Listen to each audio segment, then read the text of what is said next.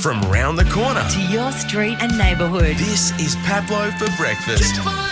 King of the Nerds, Adam Ross, back with us on a Friday. Adam, you were at the Scream 6. That's what we're up to. No Neve Campbell either. Ooh, controversial.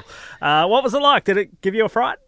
Now, look, this is Scream 6, so, you know, if I say it's bad, people are like, yeah, duh, water's wet. Like, what did you expect, dude? You know, okay. And so, um, look, I walked in the cinema and there were guys in Scream masks um, running around trying to terrify us. So I was on edge when I walked in. Uh, the number one thing that Scream 6 has going against it is that Scream 5 was actually good. Now, Scream 5 was a bit of a reboot, legacy sequel hybrid, but it was kind of metatextual and it talked about how franchises lose their way and toxic fans want to control the narrative.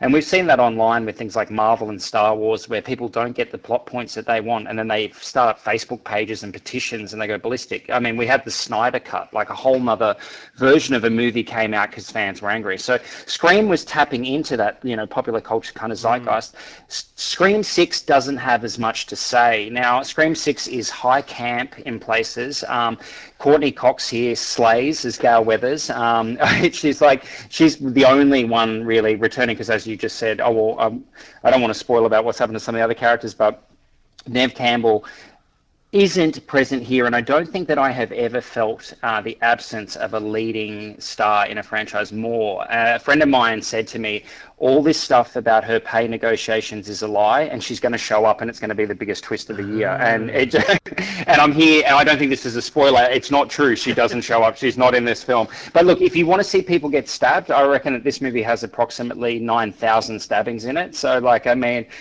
uh, but look, it's to me, it's kind of jumping the shark in the regard that you know, like I mean, characters are getting stabbed here forty to fifty times on screen, mm. and then they're surviving. so, like, I mean, I don't know. Like, I mean, the thing is meant to be, it's meant to be gory, gooey, fun. Uh, some of the cast are good here. Jenna Ortega is great, Melissa Barrera is good. Uh, Samara Weaving in a small role is good as well. I mean, but just look you know, if you're going to go on the roundabout for a sixth time, give us, you know, some new thrills. And I just, I felt that this one was lacking compared to number five. Now the snowy mountains are on the uh, the screen. The drover's wife. It's now on binge. Uh, this, uh, yeah, can't be any further than, you know, I mean, you've got mega budgeted Scream 6 studio picture, and then you've got The Drover's Wife here, which is a passion project from Australian uh, actress Leah Purcell. So we are kind of living, I think, like in a golden era here of outback westerns. Uh, like a few years ago, we had The Proposition that was great, and then we've had Sweet Country, we've had The Nightingale. Uh, Australia, like especially around, you know, like turn of the century, was a very inhospitable place. And so this western here, uh, which is about a character, Molly Johnson, who's a heavily pregnant pregnant woman who basically has everything up against her, and it's kind of like a, a tale of endurance here. Like this is another good addition to that canon, and I think that you know, like when you take in consideration as well that like Leah Purcell here is the director, the writer, the producer, the star, the star of the film. Um, you know, when you take that all into consideration, it's quite an achievement. So if you're after kind of the antithesis of big Hollywood blockbusters and you want to see, uh, you know, a small can-do, gritty Australian outback uh, thriller. I don't think you can do much better than The Drover's Wife. Speaking of thrillers, Nope is now on Netflix as well. Now, I talk about an acquired taste. Jordan Peele has, like, you know, quickly and meteorically like just risen up the ranks to now being this new massive auteur filmmaker. And so like i mean look get out did make an enormous splash. I can't deny that. And and us did as did as well. Nope is kind of like his third outing and he and he does these weird kind of hybrids of kind of, of science fiction meets horror meets social commentary. And for some people they think that it's just you know it's basically as elevated as cinema gets and that it's just peppered with all this kind of like symbolism and deep meaning.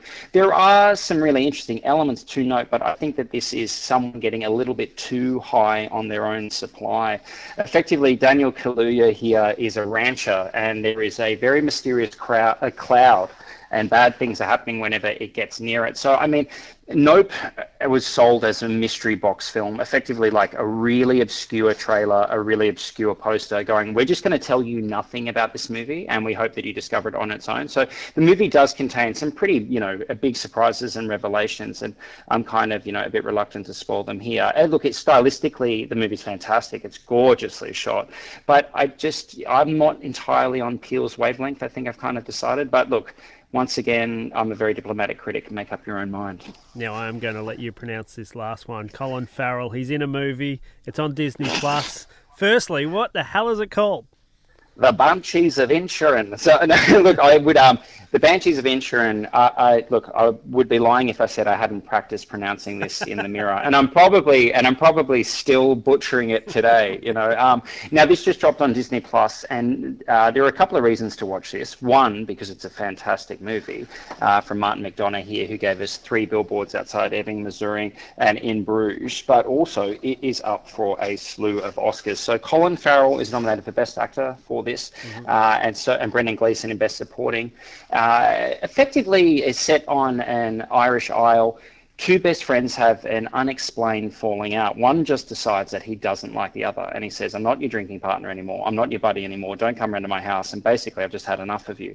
And then the movie kind of goes from there. And uh, look, it's it's very philosophical. This movie, it's very deeply sad, and I think that you know that it's kind of a film that's polarizing, and you can either identify with either one of the characters. I kind of get where both these men are coming from, you know, um, but I think that it's got spectacular performances. Um, it's a very quirky quirky, like strange film. But um, there's a reason why it's got these Oscar noms and why it's resonated with a lot of people. I think it is top shelf stuff. Good recommendations for this weekend to sink your teeth in. And Adam Ross, of course, we'll catch up in a week's time. No worries, Pablo. The feel good start to your day. This is Pablo for breakfast.